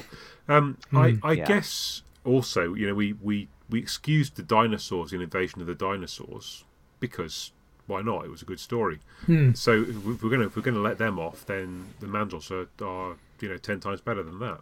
Hmm. I think it's just a matter of the direction choices, and it's it's weird that the first time we see we, we see one is coming through that hmm. coming through that bulkhead, because when you, you get that you get that brief bit, and it's it's it is somewhat absurd the way it's leading through and and daft looking, but then you get stuff in episode two where you have the the stuff where they're lurking in the in the dimensional breach Yes. Yeah. kind of thing, where because of all the visual effects and so on, it's very top of the pops, hmm. you know, of that of that era. But Yeah. they're very they're very effective in that. That's that's proper freaky. And when they're in Yeah. the garden in the jungle on Eden Yes. with their with their glow in the dark eyes, Yeah. you know, and the, the glow in the dark eyes are a good a great element as well. And they're they're they're very effective in that in those kind of situations. I don't understand why they didn't introduce them in that one of those environments, rather than just have one pop out like a jack in the box from a uh, hole in a wall of a brightly lit corridor. I you're you are right, except I will say that made me jump. I was watching it when I was half asleep, and so Yeah. I wasn't actually. even, though I, even though I knew we were coming up to a cliffhanger, Mm. when they removed that panel and there it was, Okay. it did actually make me jump. So um, I'm, I don't disagree with anything you're saying. Mm. And we're up against the perennial problem of the lighting. Yes, yeah. Um, so often this happens. There's quite a few Doctor Who stories where the, a lot of the early sets you see are very brightly lit, and you think, oh, they've done it again. Why? Oh, I know the problems that people, you know, the, the lighting people don't want to do, it- don't just want to light it straight down because it's too much like hard work for them to change the lights around from Bruce's big night the, the Mm. day before. and you think, yeah, okay. But, and then they cut to another set where the lighting is very moody. yes, Well, they, yeah. it shows that there are no technical barriers to make to lighting it well. So you just think, well, why don't you make? Uh, you need the contrast, yes. I mean, in this sort of genre of fiction, what normally happens is that the spaceship is lovely and clean and pristine and gleaming and brightly lit at the beginning, and then everything starts to fall apart, and the lighting is, goes on the fritz, and then you spend the second half of the story in semi-darkness, and that's when the monsters emerge. That's what happens when you're making a film. But for some reason in Doctor Who, they never seem to quite get that right. There are sets which are dark, but half the time, you know, when dramatically they've thought it through. The corridors are, hmm. are bright because they would be. That's where the passengers go. And hmm. then the Doctor and Rana go off into a, a sort of service corridor behind, and that's dark. Hmm. Great, you've thought about it. But I don't really care about the logic of the spaceship. What I want you to do is to use the aesthetics to for the benefit of the story. So show me the mandrels in the dark sets, and don't. But they spend most of their time clumping about those big brightly lit. So then it's not frightening to anybody other than a seven-year-old Hmm. because you're not using the monsters to their best advantage. It's very strange, Yeah. isn't it? But I did like the freaky, as you said, the the mandrels in the freaky uh, interstitial void with the top of the pops effects was probably the freakiest bit. Hmm. Yeah, and they should have made more of that. Hmm. It does seem particularly bad here. It's a sort of harbinger of what we're going to get a lot in the 80s. The the lighting is so bright in those corridors that it just it makes them look like. I, I just keep thinking I'm watching Galloping Galaxies rather than Doctor Who, and that's not what you want, is it? Hmm. In a way that it very rarely has felt like before. It's never felt quite this flat and like a load of flats in a TV studio. It's a subtle thing. You don't need to to miss the mark by much for it to s- break the, the illusion completely. Hey ho. Hmm. It's a shame that um, Dymond doesn't know how to pronounce the name of his own ship. He, he seems to call it, Kate, uh, does he keep saying? Yes, and uh, but the Doctor corrects him in the final episode. He calls it the, the Hecate. Uh, I mean, I don't know whether uh, maybe Dymond should say, "Well, no, I'm sorry. You know, in in in, in Spaceland we call it Hecate." Hmm. I, I, I, I, I don't know what this Hecate Is that- rubbish is. Is that Tom being low level shady with the actor? Do you think? Because it's clearly not a bit of business they've worked up between them. Because that No. actor is playing it very straight, so clearly has no sympathy with Hmm. Yeah. Tom's approach to the program. No, I'm I'm the other Geoffrey, and I'm taking this seriously. yes. Yeah. Alan Bromly is not going to be able to rip me a new one. He, he probably he probably brought his own sandwiches while everyone else went to the pub. Well, I think we thoroughly bottomed this out. I'm delighted. Hmm. I was just going to say one other thing, on. one other, one other moment of satire I wanted to Yeah. point out. I was trying to figure out is this meant to be satirical? The bit where David Daker is cackling away at watching people get attacked by Doctor Who monsters on TV, Yeah. and he then says, "Oh well, they're only the third class passengers." When he's questioned about, when he's when Yes. he's challenged about Yes. it. That's interesting. That's another very tiny link with the next story. A character within it, Hmm. sort of referring to what we're seeing as a. Not what we're seeing as if it was a just a bit of fiction with. Oh look, it's scary monsters killing people. Mm. But uh, I'm getting Yeah. ahead of myself. only only a little, I think. There, but there, one last thing from me is that there's a there's a brilliant classic Bob Baker runaround in in part two. So you know we've we've we've frequently re- re- referred to the uh, Tyler runaround in um, Three Doctors. In this case, you've got the the Doctor following the guy who turns out to be Stott, is it? Yes, yeah. But you know, he, they go down the lift, they go around the thing, they come back, Oh, they yes, go back yeah. up the lift, and in the end, you know, basically one of them's waiting for the other. Uh, it, it, I mean, you know, it, it's it's Doctor Who. There's hmm. 25 minutes to fill. You've got to do something, but it, it does feel like another one of those egregiously long run around uh, two bits. It's the, there's hmm. two runarounds. There's the bit. There's the editing to make it seem like there are several flights of stairs that they're going oh, down. Oh, yes. Yeah, several yeah. floors, and also they then do it horizontally, laterally, where, by going through the having chased through the passenger lounge. Yes, the same yes, set. Hmm. yes. Moving. Several So times. that yeah. can't be a coincidence. Somebody is trying to make the ship seem bigger Yeah, than it is. Is that part But- two? That bit with the Yeah. that bit with the steps is very Yeah. odd, is uh, on production wise, because they I'd have thought they'd have just gone to uh, taken a, an OB camera up to a real staircase and you know a real set of steps, fire escape from Studio B. yeah. Hmm. But they seemed they made of wood because one of them s- uh, slips when Tom Baker runs down it too fast. They've yeah. actually gone to the trouble of building a very re- a real short section of staircase in the studio. What would the union say if you actually used, uh, you know, another set of stairs that was already there? I mean, I'm sure it was. They did it in they did it in um, Magpie every week. You must remember. they used to take you. Do you remember that? They used to take you backstage. Um, I used to love that and wander around Oh, Thames yes. TV studios. There was a red line on the floor, and it would go around the corridor to show uh, the progress of the latest appeal. I think. I was very young. Part two is exceptionally short anyway, and that's. I remember I noticed it when I was. I just looked it up because I noticed it when I was watching it on DVD, and it's uh, 22, 22 44. Right. With with with a long run in at the start as well. Yes, so presumably they were. so was- that must have come up. Either something big got cut, or they were desperately trying to pad. So, um, Hmm. so I guess a bit of run, run around was called for. The effects aren't bad, are they? The spaceships are good, and the effect of the mandrel disintegrating is fine. Is very good. Yeah, Yeah.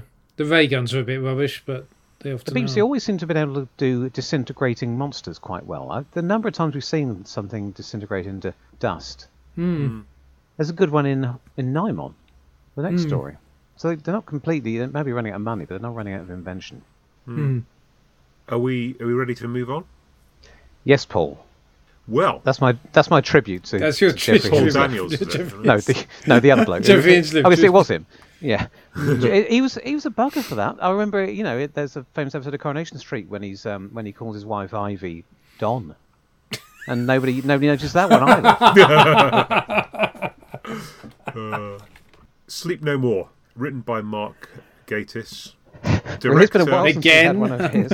director Justin Molotnikov. Now, now, I mean, it could be argued that we've gone from one episode where we were talking about a, a Tom Baker and a, a Peter Capaldi to another one where we're doing something similar, and and, and, and with with the modern ones both written by Mark Gatiss. I mean, it, it, it's it's absolutely true. It, it can't be denied that that is exactly what has in fact happened, and yet, in coming up with this pairing. I mean, it was entirely spontaneous and not, uh, and and driven erroneously, I guess, in my part, because I was thinking, well, it's it's December, it's pantomime season. Let's find something that's you know that has those kind of production values. But in reality, on watching Nightmare of Eden, I don't think that it does. I, I, I think if you we, we could maybe claim that Horns of Nimon maybe has that a bit more. Hmm. Nightmare of Eden is a morality story, so I suppose it has that going for it in, in the sort of hmm. pantomime tradition. But but yeah, it's not really all that close. And in fact, Sleep No More is even further away from it. So I, I think I was just having a I- bit of, a, of I- an I didn't, aberration. I didn't pick you up on that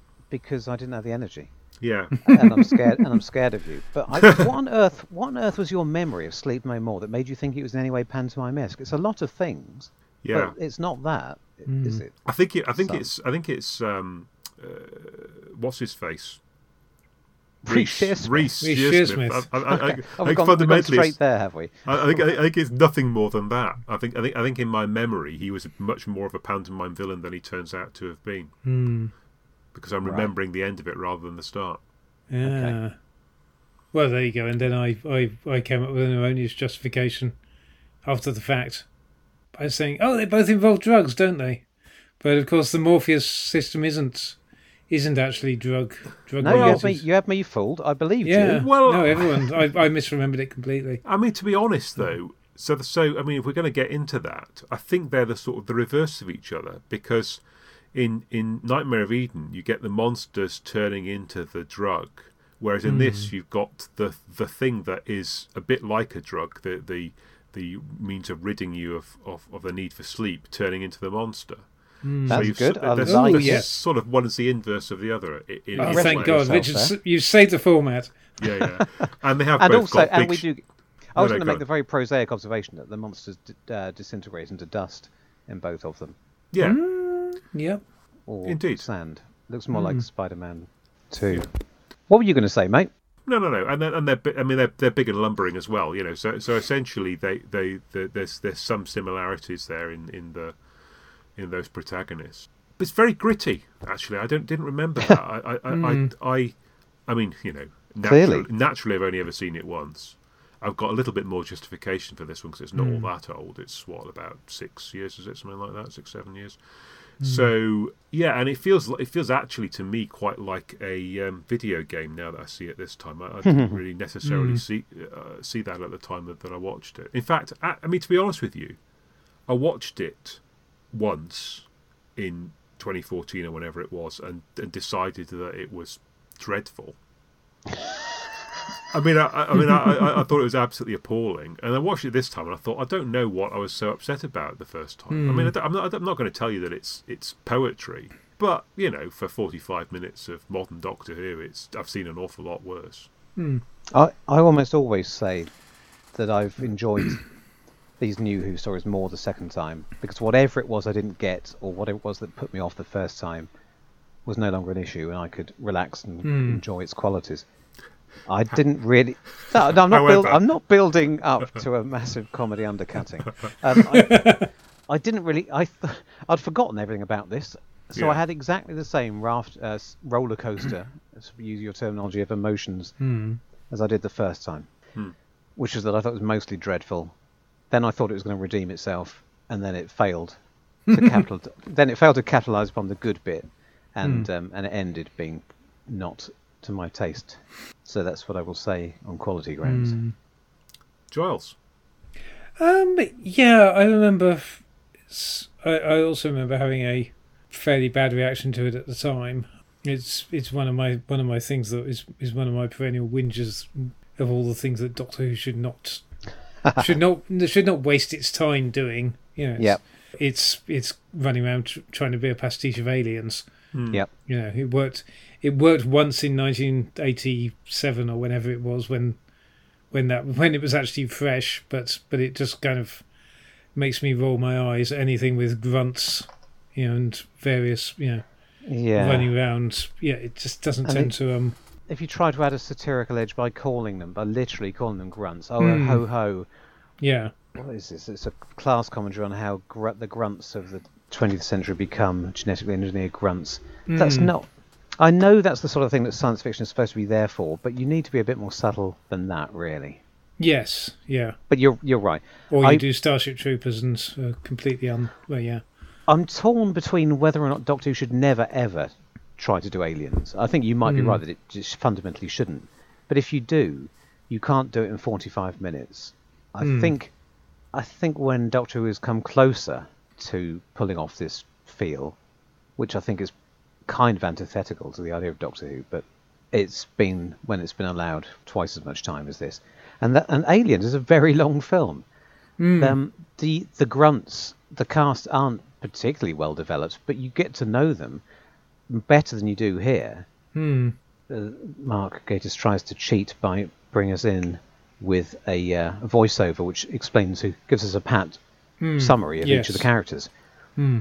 But there's very little to differentiate them. The descriptions don't really seem borne out by the way they speak or act. So it hmm. all seems. This one thinks he's the Joker of the pack. I don't think he says a single thing that's funny or supposed to be hmm. funny after that. So it's. I, they are really the dullest bunch of characters I think uh, in pretty much any story I can remember. What a waste of I don't. I Bethany just, Black. It's just- yes. Yeah. oh dear. Baffling. Yeah. I do find that. I do find that off. I mean, I'm, Bethany Black was happy to to take the part, and so I presume they were, you know, happy happy enough with it. But it feels it feels a bit off to me that the first notable part for a trans actor in Doctor Who is as a is as a genetically modified freak. Yeah. But yeah, yeah, It's, it's like Toberman I- in, in, in Tomb of the Cybermen all over again, isn't it? Or, yes, Can't- yeah, I can't yeah. imagine how that happened. Mm, That's all I will say. In in, in this day and age. mm, Yeah. Also, Yeah. did they put some sort of effect on on her voice? Because I couldn't understand a word she said. Is it just Probably, me? Probably, it's probably just Murray Gold's music. It was. It, it, it was remind me of um, Control in Ghostlight, with that sort of Oh, staccato right. mm. uh, dialogue. Yes, and, and, yeah. and, and performed in a sort of guttural way, Mm, just makes it completely unintelligible, and so Hmm. that didn't help uh, with the character itself. With Aliens, you see, the time, the reason it needs to be longer is you need to get to know, you need to spend time with these people. Hmm. Like I say, the the grunts in Aliens aren't well characterized, mm, but at least you spend enough time with them to Yeah. a notice who. It's not that you care about them all individually before they get Mm. murdered one by one. You need the time to build up the atmosphere and the Mm. tension, so you Yeah. can't come straight in and start and and. There's one thing you can't cheat. There are lots Mm. of things that, that you can cheat in the 45 minute Doctor Who. You can you can cut out episodes two and three, so Mm. that so that the first half of your story is all is all the exploration, and then it cuts straight to resolution. You can do that, or you can cut a lot of the waffle from a one of your waffly four part stories that you talked about. You know, you can cut all the TARDIS scenes and have them just arrive mm, and Yeah. skillfully use exposition to explain to cut out you know 25 minutes of padding but you can't create an atmosphere out of nowhere Hmm. and you can't and especially not this sort of atmosphere you can't create tension from nowhere mm. So we're straight into part two, or something? Is, is that what you're sort of suggesting? i think so and and when i can't think of any specific examples because they're my favorite stories but when i don't think new who has specifically tried to riff on aliens but they've No. done bases Yeah, the one that gritty, the one, grim, sci-fi, Hmm. futuristic bases under siege, and they've Yeah. all been two, the two-part new, new Who's format stories. Yeah, the one that I time to know these people throughout the Yes. first episode, and then they. It's not till Yeah. the second part that they start to. We get get a lot of running Hmm. around, and, and that's that's the structure of these things. That's the arc. So it's like a roller coaster. Yeah. In- but, but this is a genuine metaphor, not the way Richard used it. Hmm. It's that long, slow pulling up the mm, the incline so s- gradual that it doesn't feel particularly steep, and you, and then mm, when it lets rip, it's yeah, going downwards at a rate of knots, and it feels like it's never going to stop, and you're going to be sick.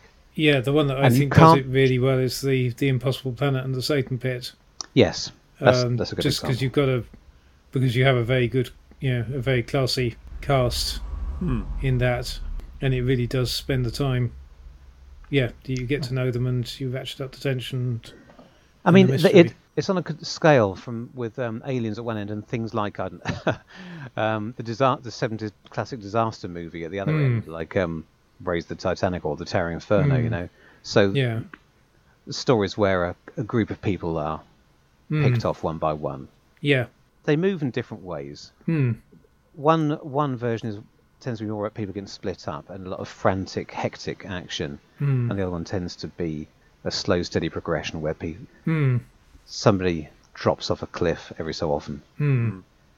but it, I think it's the, to do that well. You need the the only thing you need that you can't skimp on is time, and if you Mm. don't have that, it becomes very formulaic, and then you're into the sort of realms of something like Orphan. What was it called? Orphan Fifty Five, Hmm. yes. where that had a good stab at it because it did at least make the characters quite distinctive.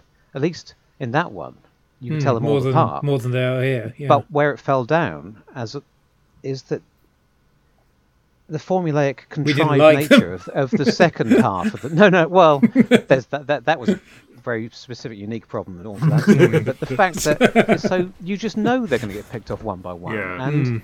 I s- if you're into cheesy 80s slasher horror films then that's Hmm. part of the fun you go in to watch um, Friday the 13th expecting Hmm. people to be picked off one by one and that's what Scream rips uh, riffs on Hmm. and that's part of the fun. Yes. You don't think it, it doesn't have to be realistic because that's what you're Hmm. expecting. But here, if you want to take it seriously, but you know that the reason we've got this size of cast is just so that you can kill off Hmm. four fifths of them. Why should you care about these Hmm. people? You feel you're being played with. Your emotions are being toyed with. I don't like using the word contrived because we all of these stories are contrived to produce Hmm. an emotional effect. None of this is really happening. I know that. I'm not Hmm. daft. But you're supposed to hide that from the audience, and it's in this type of story where people are split up for no good reason or they make stupid Hmm. decisions just so that they can they can be picked off, which just leaves you Hmm. groaning as an endless roller coaster of groaning inwardly. Hmm. That's what I think. just to clarify my I think you've articulated it very well, Paul. I, I've got no great objection in principle to the idea of Doctor Who's doing the kind of story where you have a large cast in which pe- in which people are picked off one by one until you come down to a um come down to a surviving core. I think that's a that's a perfectly valid way of doing Doctor Who, but but as you say, you have to give it the room to breathe. My comment on Doctor Who doing aliens is more is my, is more the superficial one of just the sci-fi grunt type of running around with big guns shooting Yeah. at shooting at shooting at monsters and getting picked off one by one. The pinnacle of doing it right, and uh, you're right. I've extended your aliens comparison far beyond the reasonable limits. But the, you know, Horror Fang Rock is one of my favourite stories. Yes, and a story yeah. like that where people, some people die because they're unlucky, and some, but a lot of them die because of their personal de- decisions. They make the wrong decisions because Hmm. Yeah. of who they are. It's set up very clearly who they are. Mm.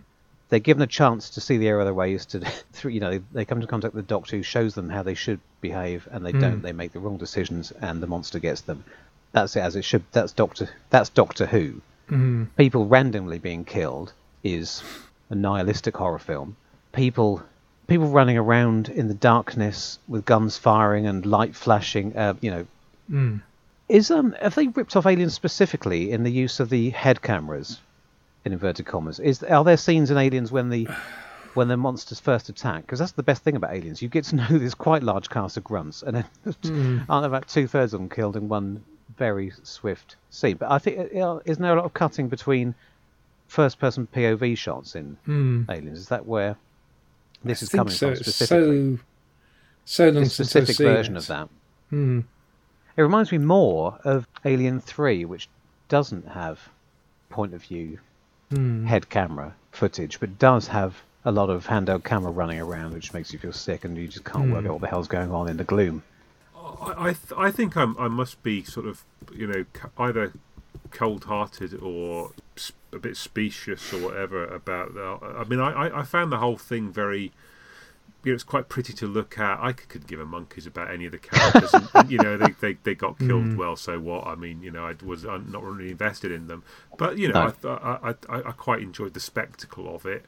Um, I thought there were some interesting concepts in the story that you know sort of were quite apart from all the stupid lumbering monsters and shooting.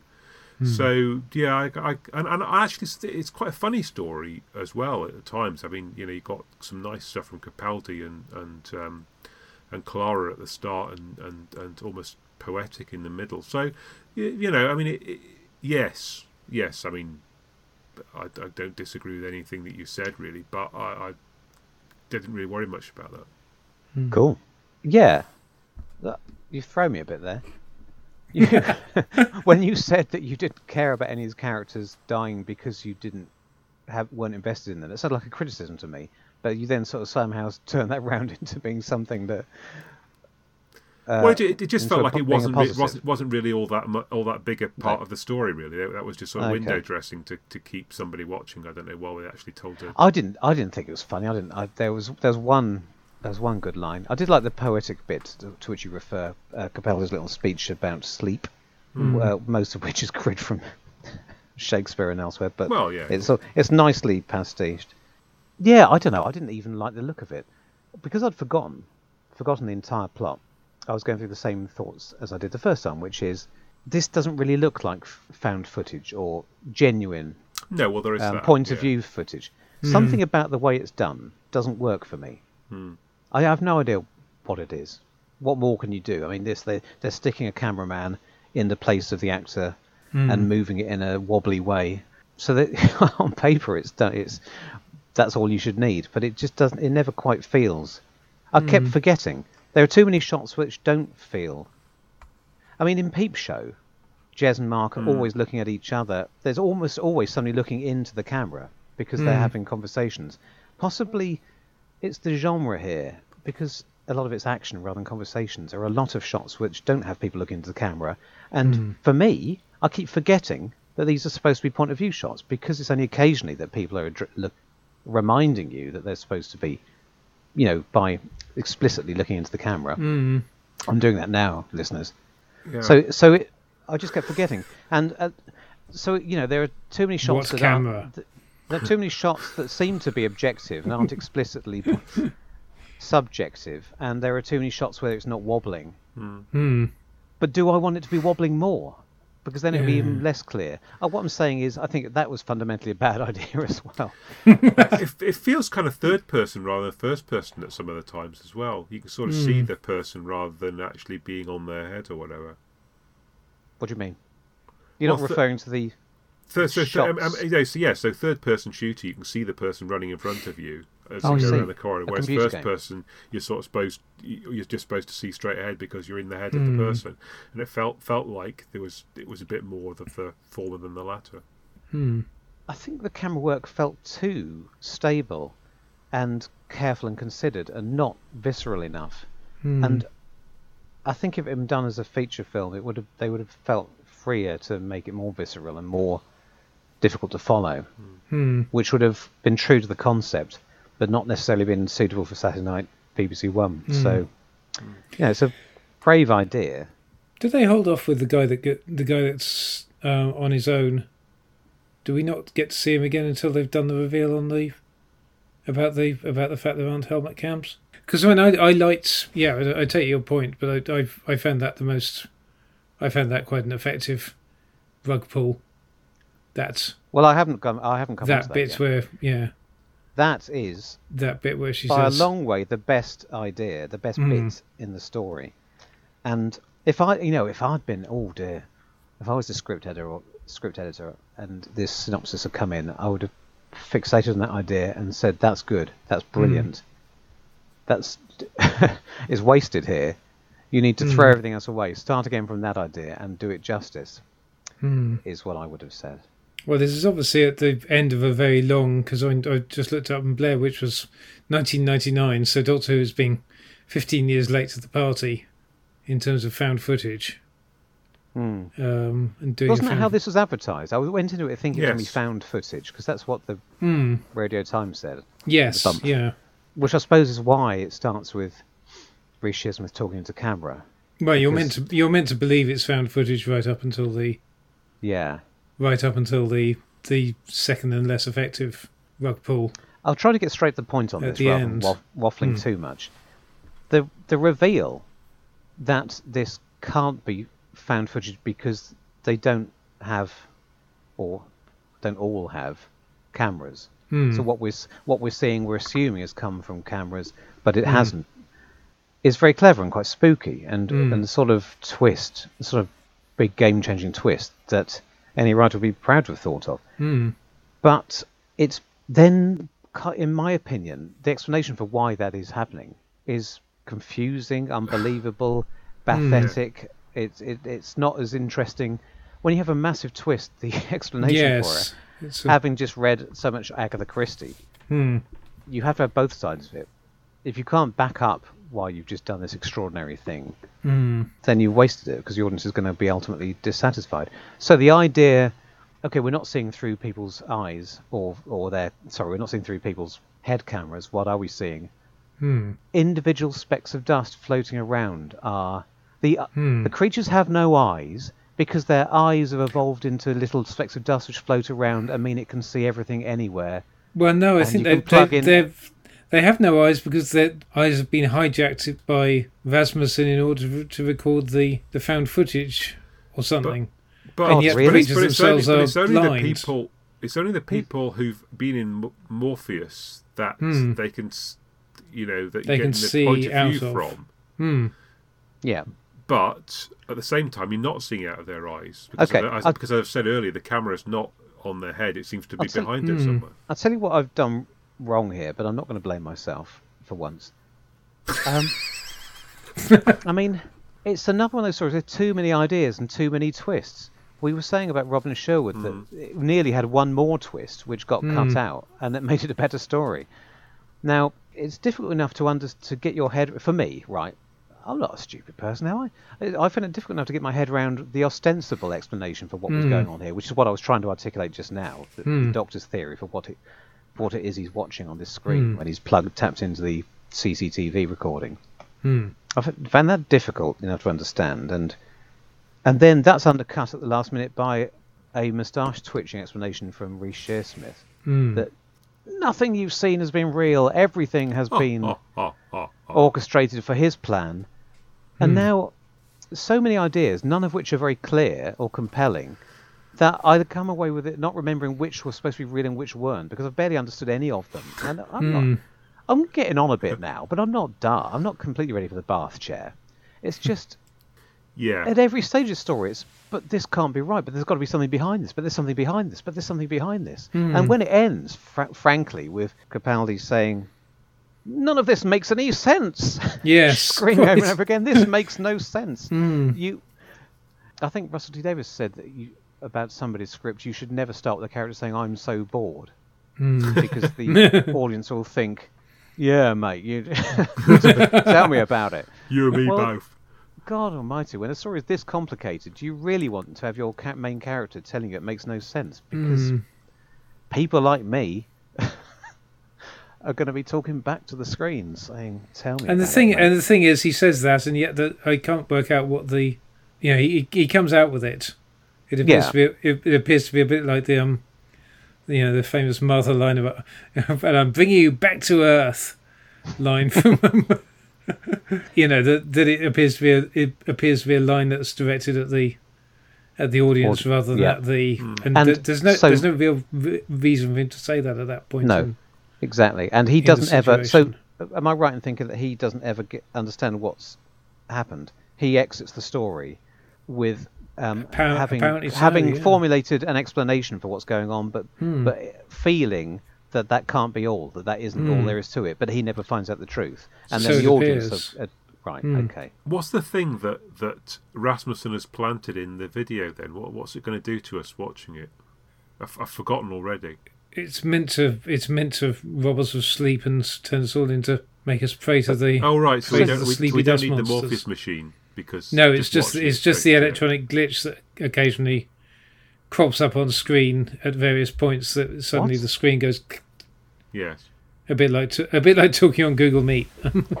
I'm happy to believe it does all make sense and that you understood it, Charles. no, with your clipboard. no, not. But but um, I'll be I'll be astonished if more than one person in fifty did. But I just I only it's- I only finished watching it five minutes before we started recording. That's why it's fresh Well, in memory. so did I, and um, Yeah. then again, I ironically haven't had much sleep this week, so maybe I Ah, Yeah. maybe I should have put more e- maybe I should have put more effort into this. We, we've already established that I had my brain completely disengaged while watching it. So But can I just say though, I am still confused because all right. no, well, I mean, I don't know why I'm try- bothering trying to get the bottom of this because I don't actually care. But under the the only impre- well, the only thing I did think I understood was that um, Reece Shearsmith said none of this what you've seen was true. It was all just something I a theatrical concoction. It was all the story I was telling. I cr- everything Hmm. I you've seen I created just to make this video, make this story to beam to you.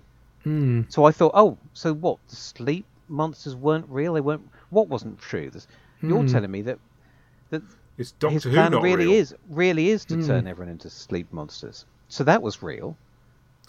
And uh, they were originally created by the machine, but now it turns out they don't need the machine anymore. Are we saying But that the- Rasmussen is is the creator of Doctor Who? Is he is he in fact Sidney Newman? It's going to be spread by some sort of electronic virus. Which Hmm. what has it become sentient? Was it created as part of the part of the Morpheus process, but it's has the escaped into the ether?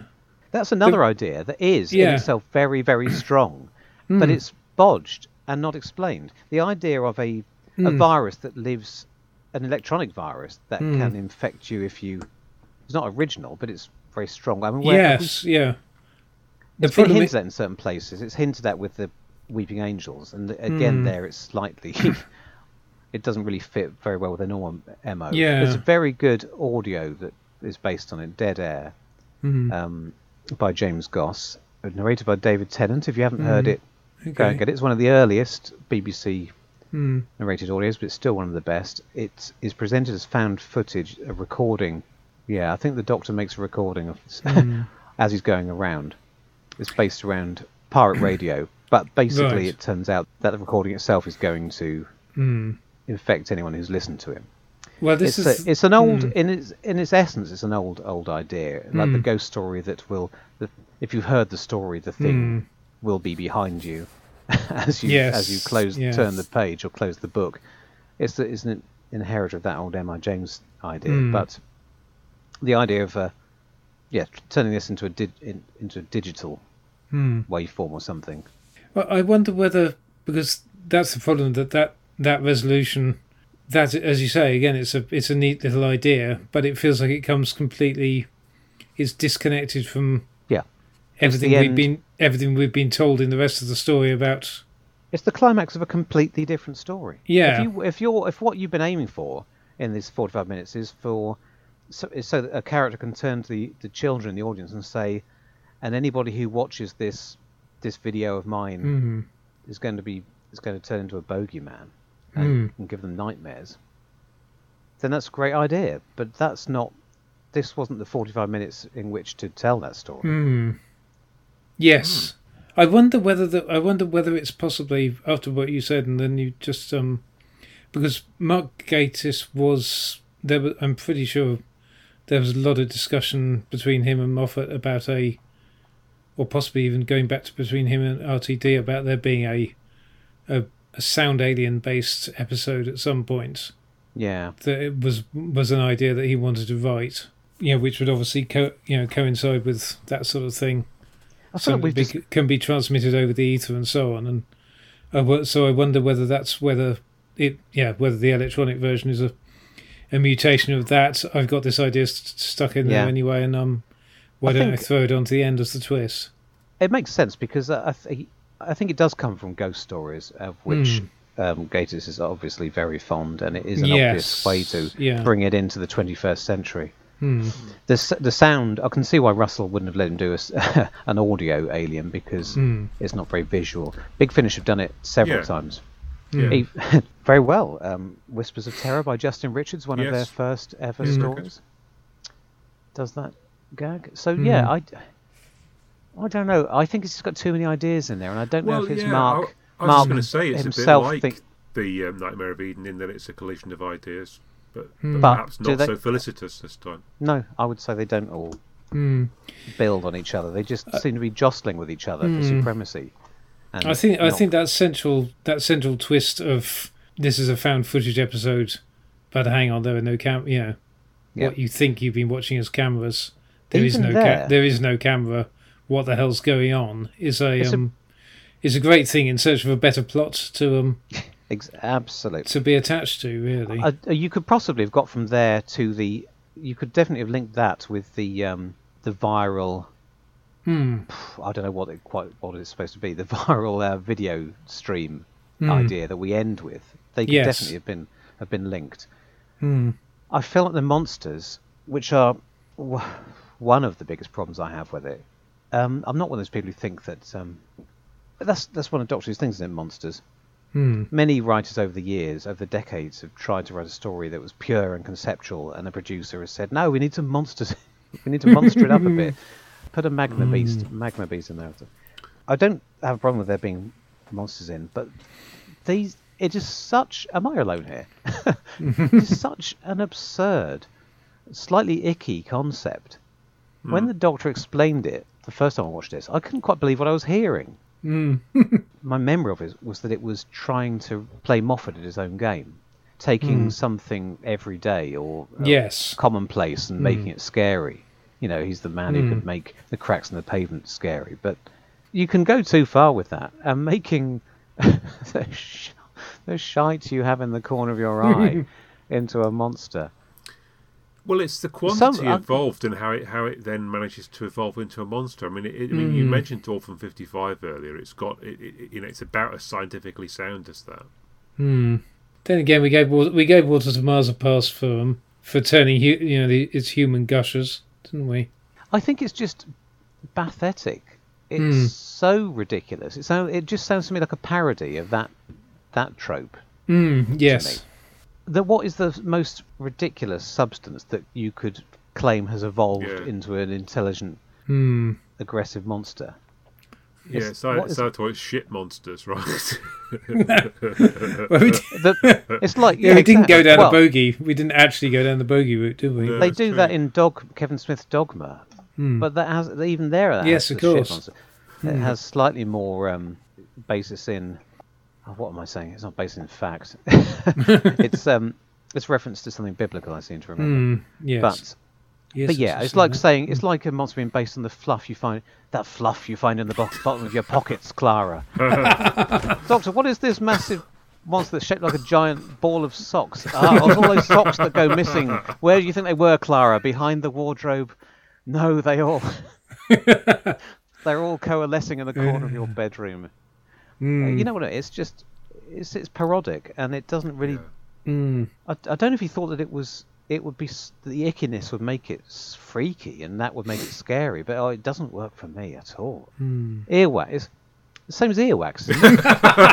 what's the what's the difference? Would would you laugh, Yeah. you know, or be scared, or just feel bilious when presented with an earwax monster? It's- do you it's remember, the- it's Ca- the do you remember spittle Father Jack's earwax candles and Father Ted?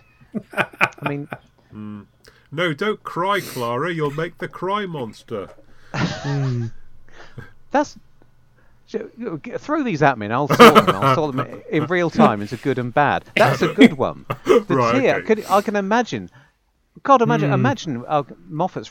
This is one that Moffat didn't write, but he should have. He could have done in the parallel universe. He did. It's hmm. set up for the first t- half, two thirds of the episode that these monsters are sentient tears, and if you cry, so it's like don't blink. It's like don't Oh. cry Hmm. Yeah. and you can have a close up on her eyes. We, I've, this is the reason I feel like this. I've seen this. It's because didn't we have the same? Th- haven't we had close ups on people trying not to blink? But they are. The tears. Is, the eyes are hmm. glazing over. The, the water. They're starting to become watery. The hmm. tear is forming. Don't let that tear fall. It will. It will Yeah. turn around and, and do for you. Oh, what a great story! Hmm.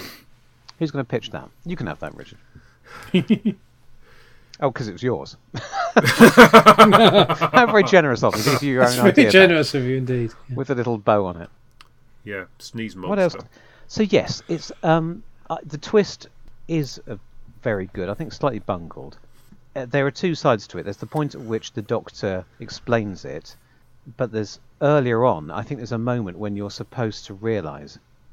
I don't know how when we see the first point of view shot from Clara.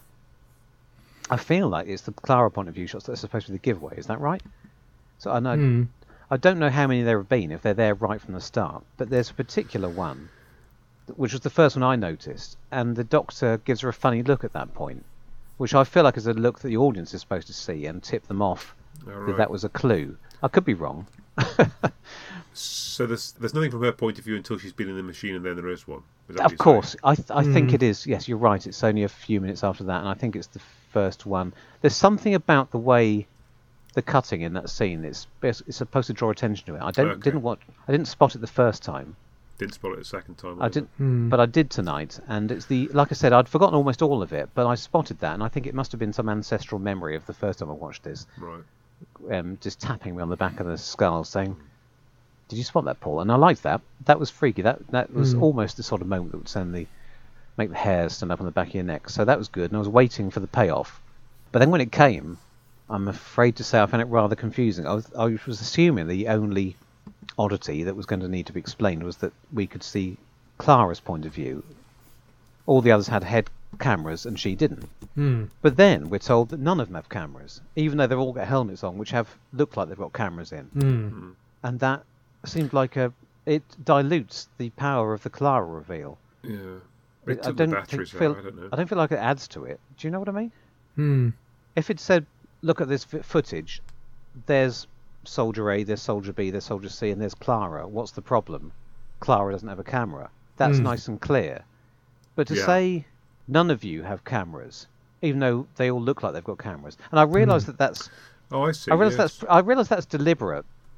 I think I think there are two twists. There are two separate explanations for this twist reveal, and he only needed one. Hmm. If you take Clara out of it, then what you've got is a load of soldiers, and we're watching their found footage. Yeah. And the, the doctor is assuming that what we're seeing is what's coming from their head cameras, and then one of them Yeah. says to him, "But we don't have cameras." Hmm. And he says, "What's that little bit up there?" And they say, "That's a, that's a light. That's not a camera." And then Yeah. you think, "Oh, that's clever." Hmm. So you can have that reveal, or you can have the Clara reveal. Yeah. all these these shots come from cameras. This one can't do because it's Clara. But we've got them both, and I think that complicates it. And I was Mm. too busy trying to get my head around that and to concentrate on the the rest of the explanation, Yeah. as you can tell. Hmm. Yeah. It's not the dust. It's it is coming. It is what they're seeing through their eyes. Is the explanation supposed to be the same for all the characters? So they didn't have head. We're seeing through Clara's eyes. There's free And sh- floating dust particles or sl- or sleep Right. dust particles at any rate, because that are floating around as well. I mean, it doesn't help that the yeah, it probably doesn't help that Moffat had already done the Vashta Nerada, so so the idea Yeah. of just do, just doing sentient dust was um yeah. So the idea is it's meant to be sleep dust particles that are floating around and in people's eyes, and in people's eyes. Right. and So- they're uh, somehow associated with the. But then there's this gibberish about the fact that the monsters can't see because Rasmussen is using their so, so their visual cortex or something in Despite order the to fact that they're y- made of dust anyway. wire the place for CCTV effectively. I feel like the, the core of a very Yeah. strong story here, which has been bogged down in layer after layer after layer of explanation. Hmm. Yeah, I- In an Agatha Christie, you get it reminds me of a- something I'd write. Poirot comes out with a whole heap of explanations, one after the other, bang, bang, Hmm. bang, and you, they're not fighting with each other. Hmm. Th- these explanations for every, every tiny little thing you've seen, one after another, you just build, and you, with, they build up a momentum. And you think, Hmm. well, that's clever. I can't believe every all these strange, inexplicable circumstances have such simple explanations. Here, I'm thinking, just pick one. The free floating dust explains the POV shots. Hmm. I feel like the writer thinks that explaining away why this found footage is not found footage, it's something more sinister, will be a more powerful reveal the more layers he builds on it. Which is why we have both the you know the, the soldier stroke Clara mix up, and also he throws in these the CCTV overhead yes. shots, doesn't he? Hmm. And so we don't. That's bungled because the doctor says his explanation for this, for how, why we can't be watching found footage is there are no cameras here. Hmm. Well, Except for the, the ones set that the are. sets are the sets are dark and complicated. If if it was obvious that there were Hmm. no cameras, if they could somehow have made it obvious it, that there were no cameras, then we that would be like a a good reveal Hmm. from a mystery story. We would think, my God, of course there weren't. There were no cameras. Hmm. Of course, I should have spotted this. But you can't say there are no cameras when there's no way we could have been sure what we were looking at as set dressing. Hmm. So that that should have been struck from the script.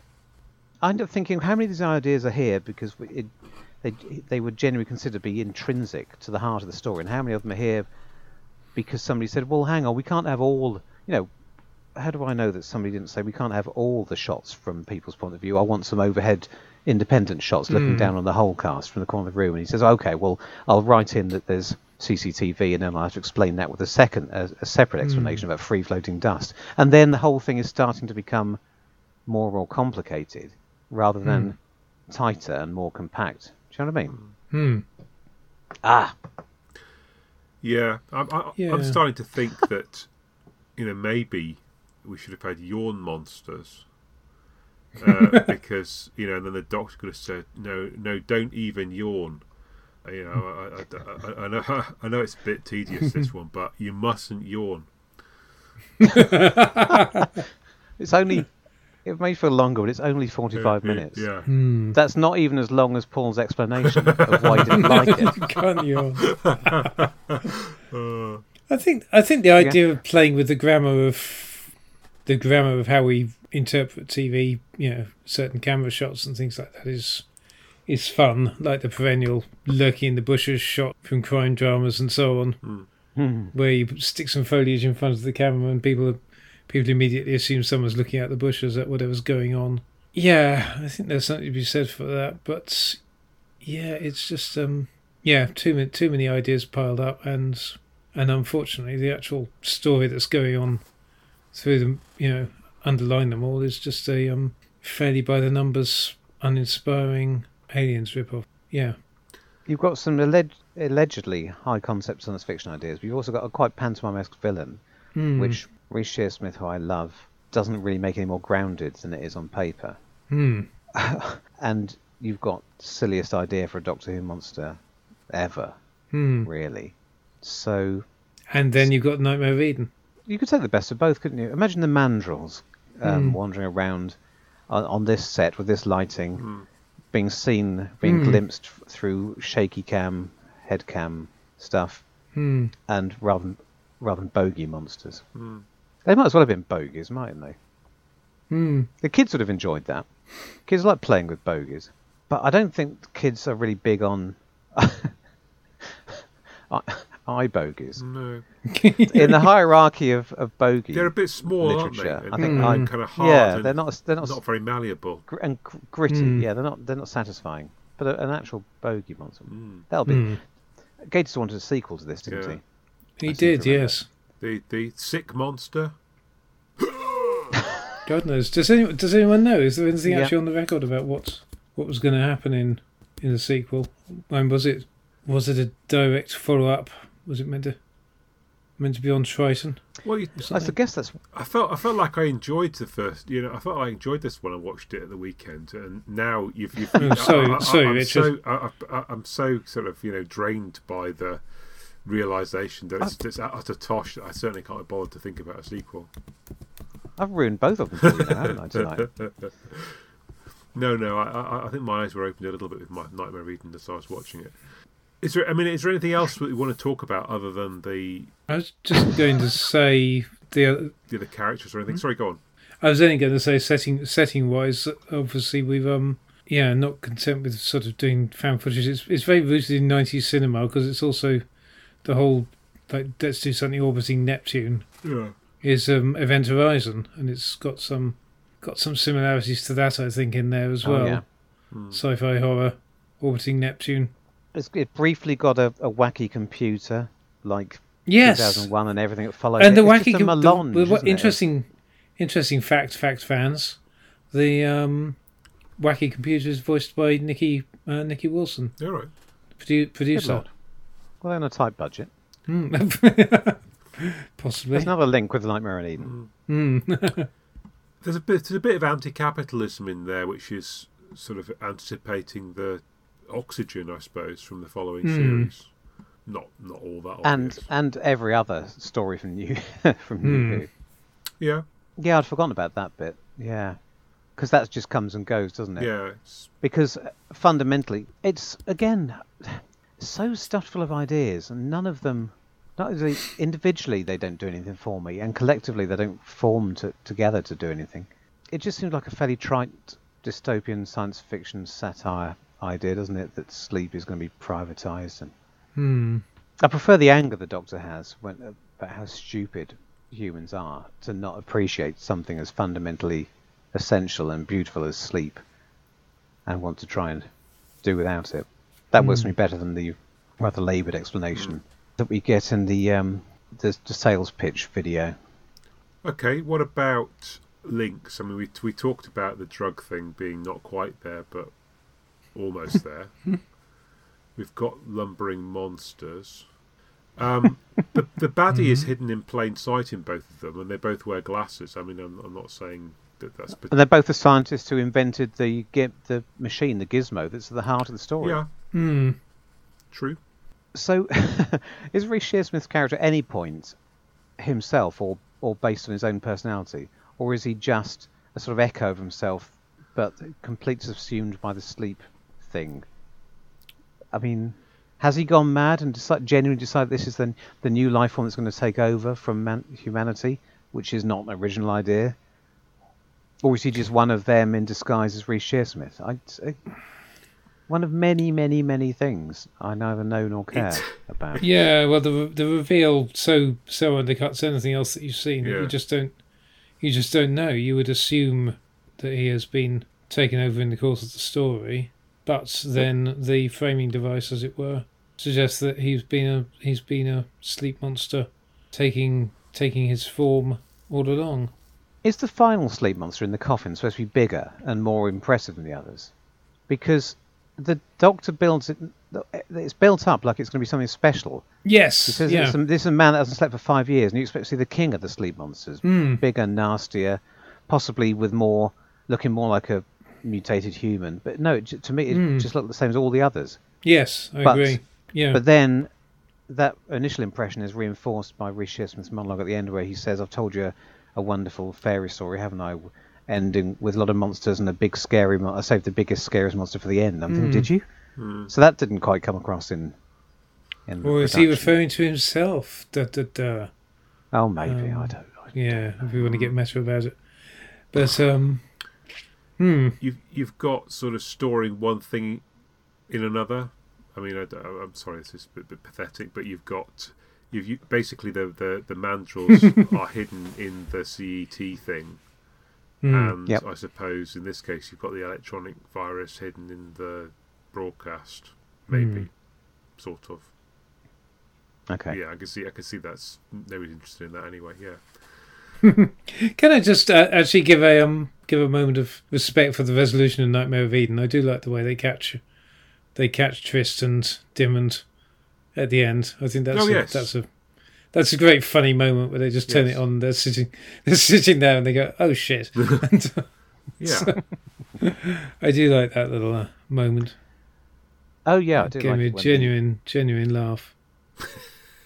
Yeah, yeah, it is actually genuinely clever. Hmm. That I mean, it's you resolving the, and it's it's an example of resolving the story using all the stuff that you've already had during the story, rather than completely, Yes. completely turning the story on its end is. by complete by saying it's It's- completely different. Yeah, There's probably a pithier term for that, but I couldn't think of it either. Mhm. But it's it's an example. Yeah, good economical writing. Hmm. rather than introducing some gizmo or a, a Deus ex machina. Hmm.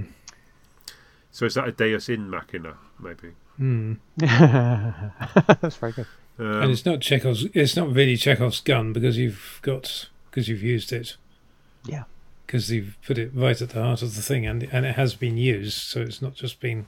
It's not just Chekhov's been- um, Hmm. hexachromide gas is the Yeah. Doctor Who equivalent. maybe, maybe it's not not Chekhov's gun, and it's more Scotty's gun or um, Sulu's gun. I don't know. So Chekhov's dimensional osmosis damper. yeah, it's straddling that really weird grey area between having too much techno babble at Hmm. Nightmare of Eden and ha- deliberately having uh, too much a long list of amusing techno babble Hmm. to amuse the kiddies, so that uh, Tom and Lalla can Well, it gets a good it gets a good Can gag out of the dimensional osmosis damper. I think it's- you you get a laugh at that. he doesn't even have a dimensional osmosis damper.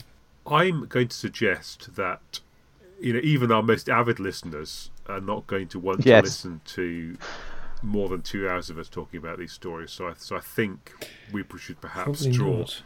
Are- something of a are line we under it. Are we still warming to our theme after several dozen of these episodes. Or who would have thought we would get an epic like this out of Nightmare of Eden and Sleep No More?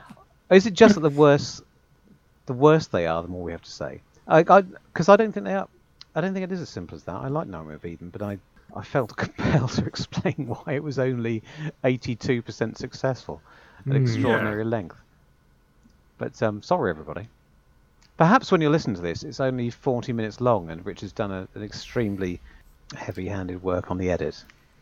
I think when you've got a strong view as to why you didn't like it as much as you hoped you would, it's more Hmm. interesting than having a you know I, either I just don't like any of it or I love it so much that that's all I've got Hmm. to say about it. I would like to think we're being constructive. Hmm. I think so. One, we may occasionally make um, humorously overstated criticisms Hmm. for comic effect, but I think we're being constructive. And we're not literally being constructive because there's nothing anybody can do with our comments to make it any better. it's all been and gone. Hmm. But you know, you take my point. Mm. Indeed. Bye, everyone. Yeah, yeah. Well, yeah. Uh, if you have made it by some miracle through to the end of this, then we admire your fortitude, and uh, you know, thank you for your company. And I guess you may be mad enough to, to to listen again sometime when we come out with another one of these. Is this the point where you reveal that the entire recording has been a um, sinister uh, earworm designed to uh, penetrate our readers' brains and No, plants ideas That'll about be buying, s- but, uh, ideas about buying Big Finish CDs into their yeah, and, That'd uh, be suitable, suitably metatextual. yes, and, and, and books about stars yeah. and Yeah. and Come on, Richard, you must have something to plug. uh, other e- Go other on, episodes. before you dissolve into a pile of sand. other episodes of the same podcast. yes. Yeah, I don't sell anything. Yeah, okay. Well, um, it's it's been uh, excellent. And real. It's been excellent talking to you about these two, and as and as you say, talking for for, uh, for, for far longer than I imagined. My tongue's trying to strangle me. I think. That's true. Yeah. Yep. Okay. Bye bye, guys, and see you again soon. Indeed.